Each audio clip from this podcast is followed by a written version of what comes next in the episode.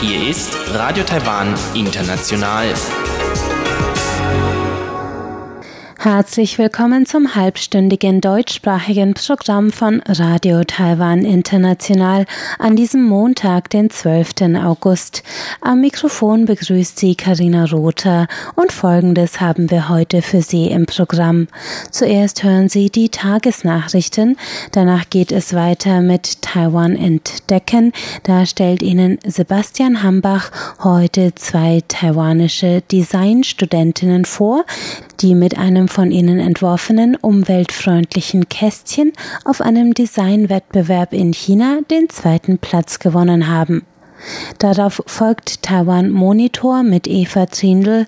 Dort geht es heute in das Dorf Xiaolin in Kaohsiung in Südtaiwan, das vor zehn Jahren von dem Taifun Morakot fast vollständig zerstört wurde. Nun zuerst die Tagesnachrichten.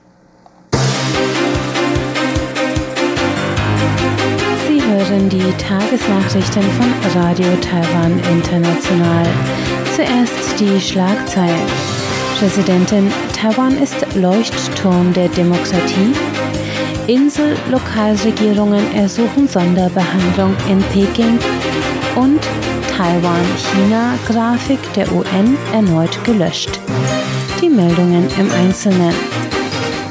Präsidentin Tsai Ing-wen hat heute die Demonstrationen in Hongkong kommentiert und versichert, dass sich Taiwan weiterhin als Zitat Leuchtturm der Demokratie für freiheitliche Werte in der Region einsetzen werde. Das sagte Tsai beim Empfang der Delegation eines britischen Thinktanks im Präsidialamt. Die Delegierten des hochrangigen Thinktanks aus Großbritannien verfolgten sicherlich die Entwicklungen in Hongkong seit Beginn der Proteste gegen das Auslieferungsgesetz, sagte die Präsidentin. Sie nannte die Zusammenstöße zwischen Polizei und Bevölkerung am vergangenen Wochenende in Hongkong sehr besorgniserregend. Die Präsidentin verwies auf Taiwans eigene Erfahrungen im Kampf um Freiheitsrechte und sagte, Taiwans Bevölkerung und Politiker haben daher sämtlich ihre Unterstützung für Hongkong kundgetan. Tsai forderte Hongkongs Regierung auf, sich der Kritik der Bevölkerung zu stellen. Auch in Zukunft wolle man mit gleichgesinnten Nationen für eine demokratische Entwicklung weltweit zusammenarbeiten. Tsai appellierte an die Delegierten, sich bei zukünftigen Beratungssitzungen mit der britischen Regierung für Taiwan auszusprechen und zur Vertiefung der Beziehungen zwischen beiden Ländern beizutragen. Laut Aussage der Lokalregierung Jinmen sind die Landräte der Inselgruppen Jinmen, Penghu und Mazu nach Peking gereist, um eine Ausnahmeregelung für das chinesische Reiseverbot zu erwirken. Präsidentin Tsai Ing-wen sagte heute, Verhandlungen mit Peking seien eine Angelegenheit der Zentralregierung. In einer Pressemeldung von Samstag sagte die Lokalregierung Jinmen, dass Chinas Bann von Individualreisen nach Taiwan einen schweren Schlag für Jinmens Tourismusindustrie darstelle. Landrat Yang Zhen-u habe daher die Landräte der Inselgruppen Penghu und Mazu eingeladen, ihn nach Peking zu begleiten, um eine Sonderregelung für die drei beliebten Reiseziele in Taiwan zu erwirken. Demnach sollen sie heute in Peking mit Liu Jie, dem Vorsitzenden des Büros für Taiwan-Angelegenheiten, zusammentreffen. Chinas Regierung hatte am 1. August bekannt gegeben, dass chinesische Bürger aus 47 Städten vorläufig nicht mehr außerhalb einer Reisegruppe nach Taiwan reisen dürften. Grund hierfür sind angespannte Beziehungen zwischen Taiwan und China. Das Außenministerium äußerte heute Enttäuschung über das erneute Erscheinen und anschließende Löschen einer Grafik durch die Vereinten Nationen. Die Grafik, auf der alle Länder weltweit aufgeführt sind, die gleichgeschlechtliche Ehe legalisiert haben, zeigt Taiwans Flagge mit der Unterschrift Taiwan, Provinz Chinas. Die Grafik war erstmals am 4. August auf der Facebook- und Twitter-Seite der UN-Organisation UN Women aufgetaucht. Nach Protesten seitens Taiwans wurde die Grafik am Samstag von der Seite gelöscht. Am Sonntag erschien sie auf der Twitter-Seite der UN. Wenige Stunden später wurde sie entfernt. Sprecherin des Außenministeriums Joanne O oh sagte heute, das Außenministerium begrüße zwar, dass die UN auf die Proteste aus der taiwanischen Bevölkerung und der internationalen Gemeinschaft gehört und die Grafik entfernt habe. Man sei aber enttäuscht über die kommentarlose Löschung. O oh rief die UN auf, anzuerkennen, dass Taiwan und China keine Einheit darstellen und einen Weg zu finden, um Taiwans Stimme angemessen in die Strukturen der UN einzubringen zu bringen. Der Vorsitzende der New Power Party, Chiu Xianzhi, hat auf einer heutigen Pressekonferenz seinen Rücktritt als Parteivorsitzender bekannt gegeben. Die Ankündigung kam in Reaktion auf den Parteiaustritt von Freddie Lin. Der Sänger und Parlamentsabgeordnete hatte vor zwei Wochen erklärt, Uneinigkeiten in der Parteistrategie hätten ihn zum Austritt bewegt. Zudem, so Chiu, wolle er mit seinem Rücktritt Verantwortung übernehmen für den Skandal um die New Power Party Abgeordnete Kaulo Iyong, die ihre Position ausgenutzt haben soll, um ca. 113.000 Euro aus öffentlichen Mitteln abzuzweigen. New Power Party Mitglieder äußerten Bedauern über Chios Entscheidung und sagten, sie werden seinen Nachfolger in einer Strategiesitzung morgen Vormittag bestimmen. Die New Power Party ist Taiwans zweitgrößte Oppositionspartei. Als erstes Land der Welt öffnet Taiwan sein Präsidialamt für Übernachtungsgäste. Die Aktion haben heute Taiwans Kulturverband GACC und das Verkehrsministerium auf einer Pressekonferenz in Taipei bekannt gegeben. Von heute an bis Ende August können sich Interessierte auf eine kostenlose Übernachtung für zwei Personen im Bereitschaftsraum im ersten Stock des Präsidialamts in Taipei bewerben. Bewerben können sich Personen ab 20 Jahren, die keine Staatsbürger der Republik China Taiwan sind. Auch chinesische Bürger sind zur Bewerbung zugelassen. Die Organisatoren erhoffen sich von der Aktion, Reisenden einen noch besseren Einblick in Taiwans Werte zu geben, so Präsidialamtssprecher Xavier Chang. Diese Werte sind Demokratie, Freiheit, Offenheit. Ich bin davon überzeugt, dass diese weltweit einzigartige Aktion Menschen auf der ganzen Welt Taiwan in einem neuen Licht zeigen wird. Ausländische Bewerber werden auf Basis eines Bewerbungsvideos von einer Jury aus dem Tourismusbereich ausgewählt. Die ersten zehn Zweiergruppen sollen bereits ab Oktober die Übernachtung wahrnehmen können. Das Präsidialamt feiert 2019 sein 100-jähriges Bestehen. Die Aktion ist Teil einer Reihe von Veranstaltungen, bei denen das Präsidialamt seine Türen der Öffentlichkeit öffnet. Taiwans Team hat am Sonntag den Siegertitel auf der Asienmeisterschaft der U23 Herren-Volleyballteams in Myanmar geholt. Auf der Meisterschaft in Myanmars Hauptstadt Naypyidaw besiegte Taiwan den zweitplatzierten Indien 3 zu 1. Den dritten Platz holte Japan in einem 3 zu 0 Sieg gegen Pakistan. Die Goldmedaille ist das bisher beste Ergebnis des Teams, das in den beiden vergangenen Meisterschaften bereits unter die vordersten vier Teams gekommen war. Kommen wir zur Börse. Der TAIEX hat heute mit 22 Punkten oder 0,21 Prozent im Minus abgeschlossen. Der Abschlusskurs lag bei 10.472 Punkten. Das Handelsvolumen betrug 123 Milliarden Taiwan-Dollar. Das sind 3,93 Milliarden US-Dollar. Es folgt das Wetter.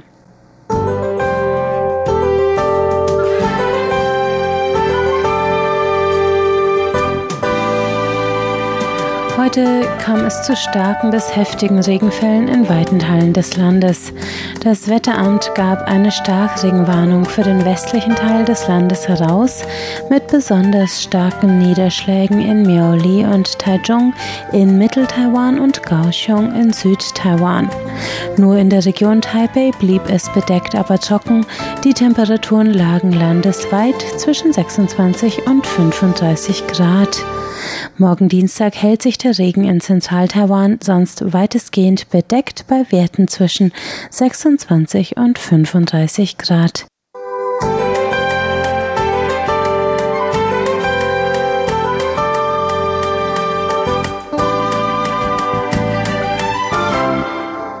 Das waren die Tagesnachrichten. Jetzt geht es weiter mit Taiwan entdecken.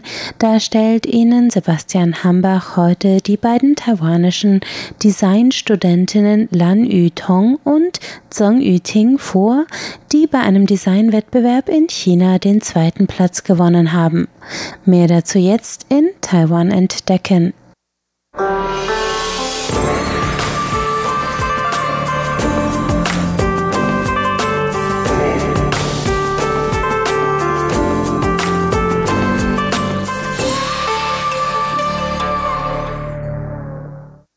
Zwei taiwanische Studentinnen des Multimedia-Designs haben vor kurzem bei einem Wettbewerb im chinesischen Yangzhou eine Silbermedaille gewonnen. An dem Wettbewerb zum Thema der lokalen Kultur von Yangzhou nahmen Studenten, Künstler und Unternehmen aus Taiwan und China teil.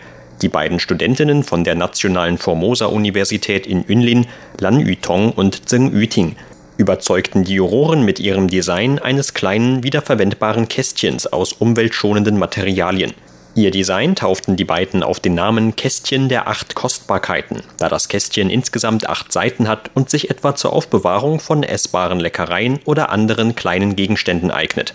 Im Interview mit RTI sprachen die beiden Studentinnen über die Hintergründe und ihre Herangehensweise an das Projekt sowie ihre Erfahrungen bei der Teilnahme an dem Wettbewerb in China. Zunächst stellt uns Lan Yutong ihren mit einer Silbermedaille prämierten Beitrag etwas genauer vor. Für das Design des Äußeren unseres Kästchens verwendeten wir Papierschnitte nach Art der traditionellen Yangzhou-Kultur. Wenn man das Kästchen von der Seite aus betrachtet, kann man komplett hindurchschauen.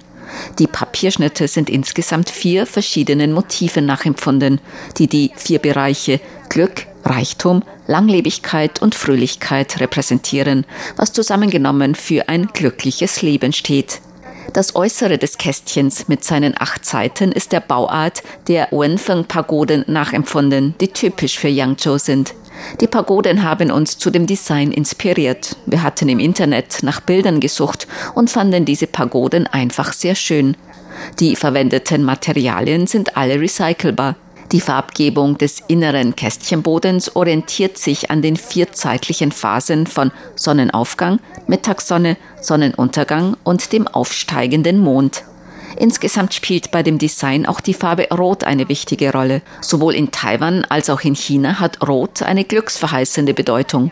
Innerhalb des Kästchens kann man etwa eine Reihe von unterschiedlichen Gegenständen aufbewahren. Wenn man eine Lampe darin aufhängt, kann man die Kästchen außerdem als eine kleine Nachtleuchte verwenden. Nicht nur in das äußere Design des Kästchens ließen die beiden Studentinnen kulturelle Einflüsse aus dem chinesischen Yangzhou einfließen. Auch was die Benutzung angeht, orientierten sich die beiden an den örtlichen Gewohnheiten, wie Zheng Yuting erklärt. Der Name unseres Beitrags lautet Kästchen der acht Kostbarkeiten.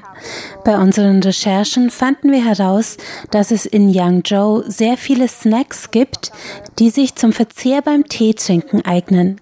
Die Menschen in Yangzhou trinken normalerweise Tee zum Frühstück. Das war der Hintergedanke für unser Projekt.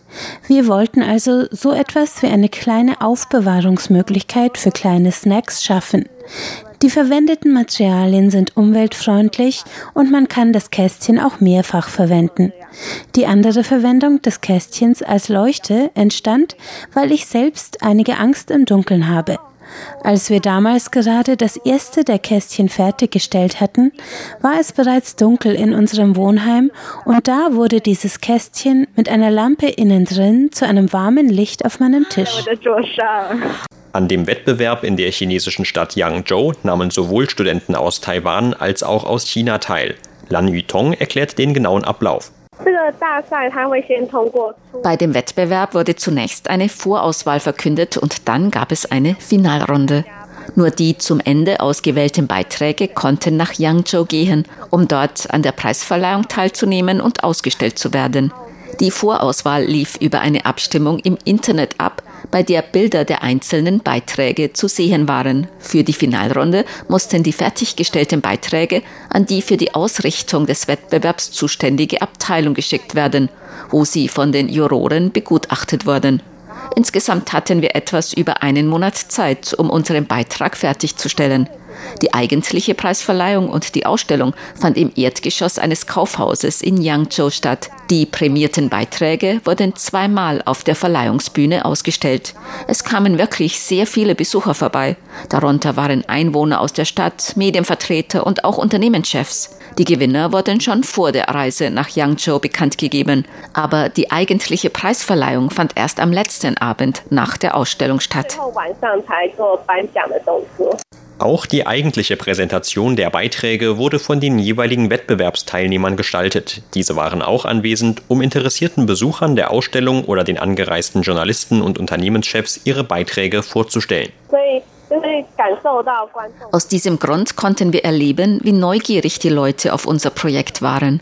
Das war für mich schon etwas Besonderes. Sie fragte mich zum Beispiel nach den verwendeten Materialien oder den Anwendungsmöglichkeiten der Kästchen. Wir erklärten ihnen dann, dass die Kästchen aus umweltfreundlichen Materialien bestehen und man sie als Dekoration, als kleine Nachtleuchte oder auch als Verpackung benutzen kann und so weiter. Die Art, wie die Leute einfach interessiert und aufmerksam unseren Erklärungen zuhörten, hat einen tiefen Eindruck bei mir hinterlassen.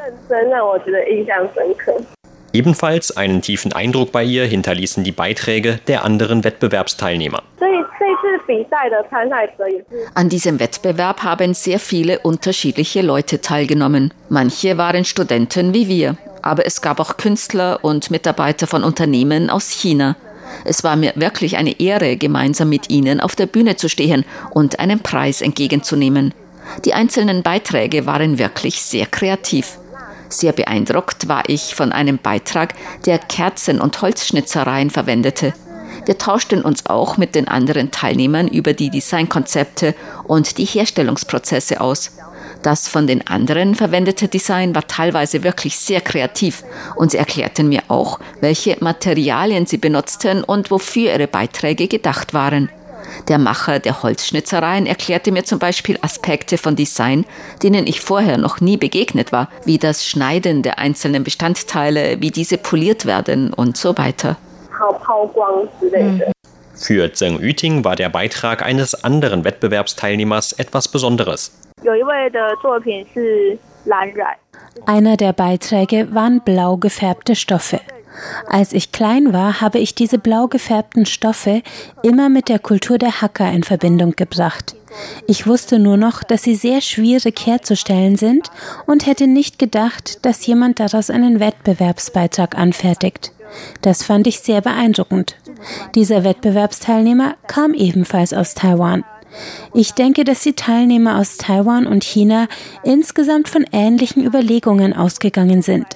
Denn immerhin war das Thema des Wettbewerbs für alle gleich. Aber bei der eigentlichen Anfertigung kam es dann noch zu einigen Unterschieden. Direkt neben uns war zum Beispiel ein Wettbewerbsteilnehmer aus China. Auch er hat eine Silbermedaille gewonnen. Er hatte eine Art von doppelter Verpackung für Plätzchen hergestellt. Das Produkt war mehr auf die Vermarktung und eine einfachere Herstellung ausgerichtet. Ein weiterer Unterschied zwischen Taiwan und China ist, dass die Beiträge aus Taiwan eher dem Bereich der Kultur- und Kreativindustrie zuzuordnen waren. Nach dem Gewinn der Silbermedaille in Yangzhou könnten sich Lan Yutong und Zheng Yuting vorstellen, auch in Zukunft noch einmal an einem ähnlichen Wettbewerb teilzunehmen. Ich finde, dass dieser Wettbewerb für mich nicht einfach nur ein Wettbewerb war. Zugleich war er eine Gelegenheit für mich, meinen Horizont zu erweitern. Erst als ich selbst vor Ort in Yangzhou war, konnte ich diesen Ort und seine Schönheit deutlich wahrnehmen. Diese Schönheit konnten wir durch unsere Reise dorthin selbst erfahren. Ich war auch sehr beeindruckt von dem gebratenen Reis dort, für den man in Yangzhou keine Sojasauce verwendet. Er schmeckt wirklich sehr besonders und nicht ölig. Erst als ich selbst vor Ort war, konnte ich auch verstehen, warum die alten Dichter früher gerne von dem Ort Yangzhou und ihren Werken erzählten. Ich kann mich glücklich schätzen, dass ich an diesem von Taiwan und China ausgerichteten Wettbewerb teilnehmen konnte. Sie hörten ein Interview mit Lan Yutong und Zheng Yuting, die für ihren Beitrag bei einem Wettbewerb im chinesischen Yangzhou eine Silbermedaille gewannen. Vielen Dank für Ihr Interesse. Am Mikrofon war Sebastian Hambach.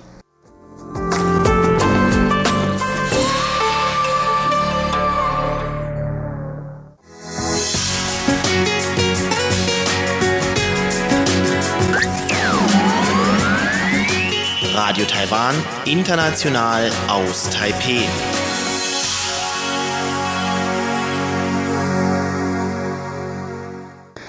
Es geht weiter mit Taiwan Monitor. Da berichtet Eva Trindl heute über das südtaiwanische Dorf Xiaolin, das vor genau zehn Jahren durch den Taifun Morakot zerstört worden ist.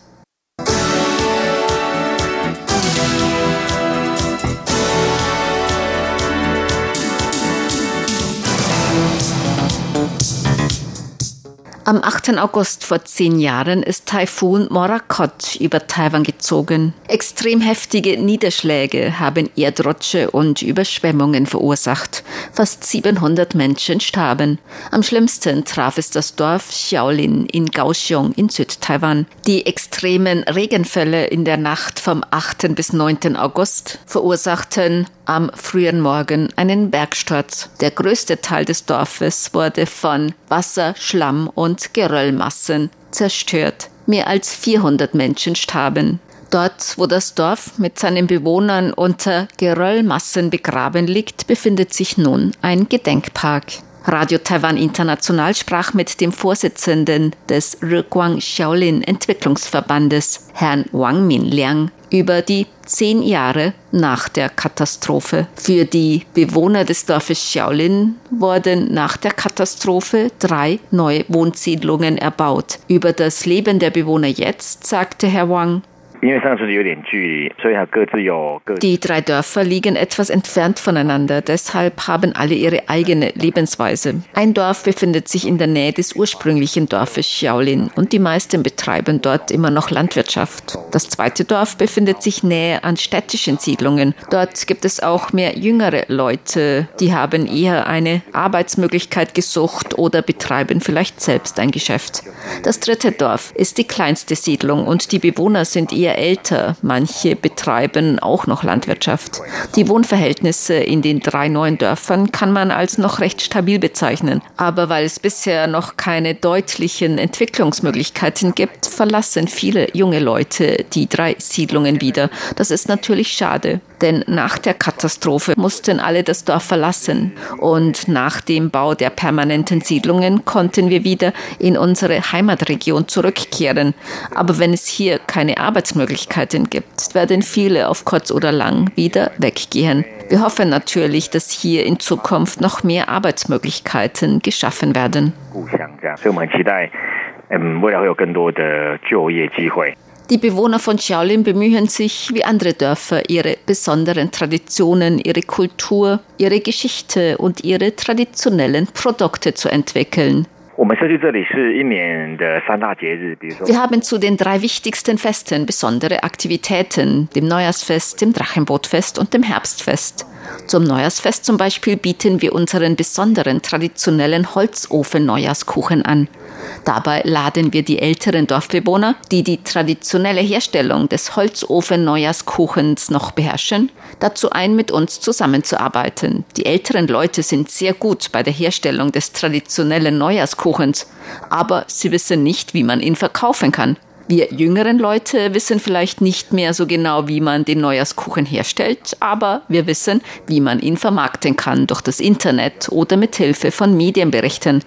Zum Neujahrsfest sind die Neujahrskuchen unsere Haupteinnahmequelle. Zum Drachenbootfest stellen wir dann unsere traditionellen Kurkuma-Zungzer her, denn hier wird sehr viel Kurkuma angebaut. Diese Zungzer werden wegen ihrer gelben Farbe auch Goldzungzer genannt.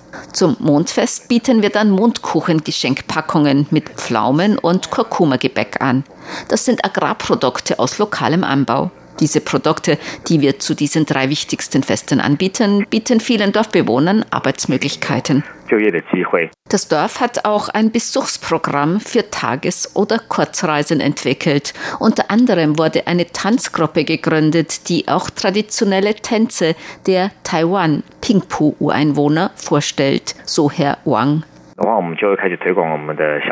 Außerdem haben wir ein Programm für Besucher entwickelt. Wir haben im Dorf eine Tanzgruppe gegründet, die Daman Tanzgruppe. Die Besucher unseres Dorfes können zuerst die Vorführung unserer Tanzgruppe ansehen. Mit dieser Tanzvorführung erzählen wir auch die Geschichten unseres Dorfes. Die Besucher haben auch die Gelegenheit, selbst unsere traditionellen Holzofen-Neujahrskuchen herzustellen. Viele Kinder heutzutage wissen gar nicht mehr, wie Neujahrskuchen überhaupt entstehen. Selbst mit Hand anzulegen macht besonders den Kindern sehr viel Spaß und ist bei Eltern mit Kindern sehr beliebt.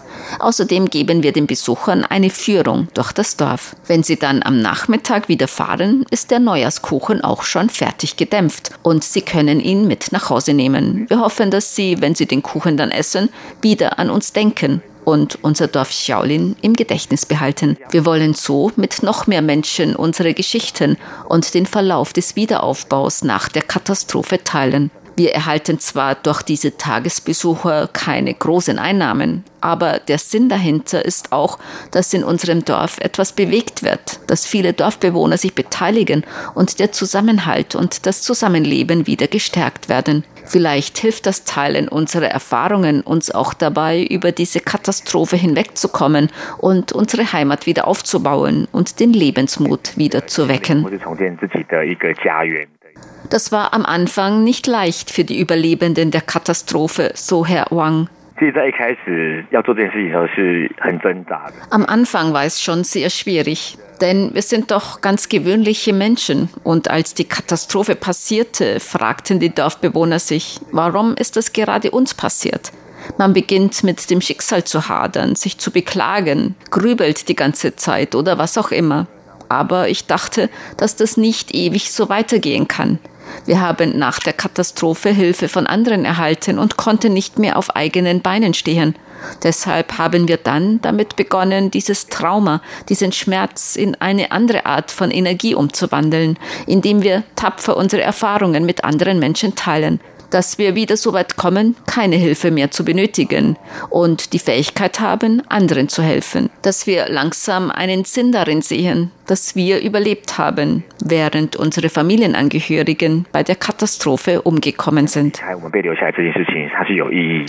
175 überlebende Angehörige von Katastrophenopfern des Dorfes Shaolin sind vor Gericht gegangen, um staatliche Entschädigung zu fordern, da die Behörden das Dorf damals nicht evakuiert haben. Doch nur 15 Klägern wurde staatliche Entschädigung zugesprochen. Die Klagenden, egal ob sie Entschädigung erhalten oder nicht, müssen nun einen Teil der Gerichtskosten übernehmen. Die Rechtshilfestiftung hat etwa 80 Prozent der Gerichtskostenanteile der Kläger übernommen. Die restlichen, insgesamt umgerechnet rund 75.000 Euro, stehen noch aus. Gemäß dem Vorsitzenden des Riguang Shaolin Entwicklungsverbandes, Herrn Wang Minliang, hoffen die Überlebenden der Katastrophe und Familienangehörigen nun, dieses Kapitel abschließen und ein neues aufschlagen zu können. Es haben schließlich nur 15 der Kläger eine staatliche Entschädigung zugesprochen bekommen. Das freut uns für diese Mitbürger. Eigentlich ging es uns auch nicht so sehr um die finanzielle Entschädigung an sich.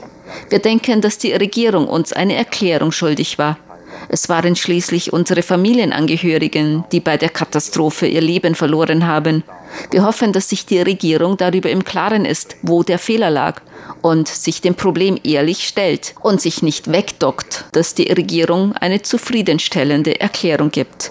Die Dorfbewohner waren der Meinung, dass sie das ihren Angehörigen schuldig sind. Wir hoffen nun eigentlich nur noch, dass die Regierung unsere Dorfbewohner hinsichtlich der Gerichtskosten unterstützt. Wir sind doch die Geschädigten. Wie kann man dann von uns auch noch Gerichtskosten fordern, sogar wenn unsere Klage auf Entschädigung abgewiesen wurde? Die Stadtregierung Kaohsiung hat sich jetzt dazu bereit erklärt, uns in dieser Angelegenheit zu unterstützen. Wir hoffen, dass wir damit diese Phase zu einem Abschluss bringen können, um in Frieden auf die nächsten zehn Jahre blicken zu können. Das war der Taiwan Monitor mit Eva Zrindl und damit sind wir am Ende des heutigen halbstündigen deutschsprachigen Programms von Radio Taiwan International. Das Gehörte finden Sie auch auf unserer Website unter www.de.rti.org.tv. Am Mikrofon verabschiedet sich jetzt von Ihnen Karina Rother. Ich bedanke mich ganz herzlich fürs Zuhören und sage Tschüss, bis zum nächsten Mal.